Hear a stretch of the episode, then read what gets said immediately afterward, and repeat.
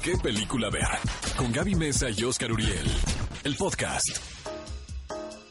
Amigos, vamos al Toma cinco de esta semana. Los mejores live action de Disney. Títulos que pueden encontrar, obviamente, en Cinépolis Click. ¿Qué vamos a hacer este fin de semana? Ser felices y ver algunas de las recomendaciones de Gaby Mesa con Z. ¿Cuáles podrían ser los live actions consentidos de Gaby? Por supuesto, Encantada tiene que estar ahí.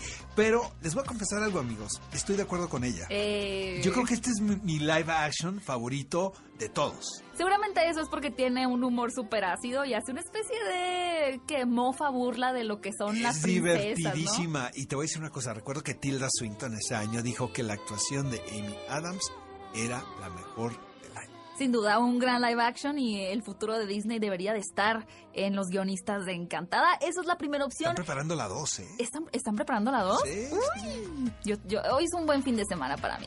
La segunda película live action, me voy a ir con la primera, pero pueden encontrar toda la entrega en Cinépolis Click, es Piratas del Caribe. Yo creo que fue esta primera gran producción que hizo Disney, basada en un juego de, del, sí, del parque temático. Del parque temático, ¿no? Ya no era de una cinta animada o de un personaje. Creo que a todos sorprendió el que este esta especie de travesía que uno puede experimentar yendo a los parques de Disney. Esa bajada se que tenían los Piratas del Caribe, del de California, era tremenda cuando eras niño, ¿no? Ahora, Ay, se volvió... me divertía muchísimo. La bajada. Sí, la bajada. Ahí viene. Uh, uh, se, se, volvió, se volvió la maldición un poco de Johnny Depp porque se quedó atorado en Jack Sparrow. Mira, seamos pero honestos, final... la verdad. ¿eh? Fuera máscaras, la mejor es la primera. Siento que las demás ya estuvieron muy truculentas. La primera es muy divertida. La dos es muy buena. Es que no habíamos visto nada así, ¿no? Era, como tú dices, este Johnny Depp haciendo... haciendo un homenaje a, pues, a varios de sus ídolos también, ¿no? A un Rolling Stone, ¿no? Es verdad. A escritores por ahí con adicciones, ¿no? Pero es muy bien lograda al final como una aventura y tiene su historia de amor y demás. Así que si ustedes quieren revivir esa época hermosa de Piratas del Caribe, ya pueden hacerlo en Cinépolis Click. Otra película de princesa, pero que ahora sí está adaptando un clásico de Disney, es La Cenicienta, la cual está protagonizada por Lily James. Y yo ya lo he dicho muchas veces en este programa, pero hasta el día de hoy sigue siendo mi live action favorito de Disney. ¿Por qué? Porque a mí nunca me gustó La Cenicienta. Eso de regresarte a las doce y encuentra el amor de tu vida en la zapatilla, no, no, no iba con mi personalidad. No te me creo sorprendió. Nada.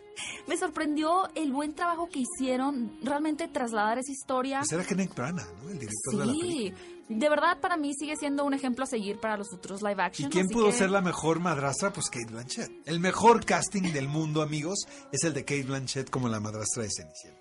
Una película de la cual se ha hablado mucho que quieren traer una continuación, pero simplemente no se da, es Las Crónicas de Narnia. Está un poquito desatendida esa película, pero yo creo que para una generación como la mía que vimos esta aventura épica, pero a la vez un poco poética de Narnia, nos encantó y es triste que no, no hayan regresado con una película nueva. ¿Sabes que había una versión? Eh, animada que yo vi de chiquito, la vi ah. en televisión, entonces conocía perfectamente la historia y después... tuve la oportunidad de ver el, el live action y, y me gustó. gustó. Sí, sí me gustó. Las Crónicas de Narnia también está en Cinépolis Click. Y voy a terminar con la más reciente posiblemente de esta selección, que siento que a Oscar no le gusta, pero a mí me fascinó esta película, hasta lloré. Y se llama Christopher Robin, Un Encuentro Inolvidable. Ni la vi, Gaby. ¿Cómo sabes que me gustó o no me gustó? Pues ahora la vas a ver en Cinépolis Click, porque ahí la puedes encontrar. Después del programa voy a ver Christopher Robin, Un Encuentro Inolvidable. Yo pensaba que iba a ser muy difícil llevar una historia que de pronto están así, Winnie, miel, ¿no? Era medio sosa. A mí me gustaba de niña, pero luego como a los nueve años superé a Winnie Pooh.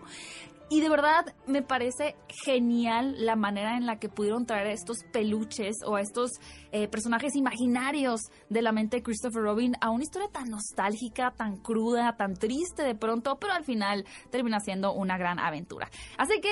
cinéfilos, ahí lo tienen, los mejores live action de Disney de los últimos años, porque si abarcáramos más, pues nunca vamos a terminar, ¿verdad?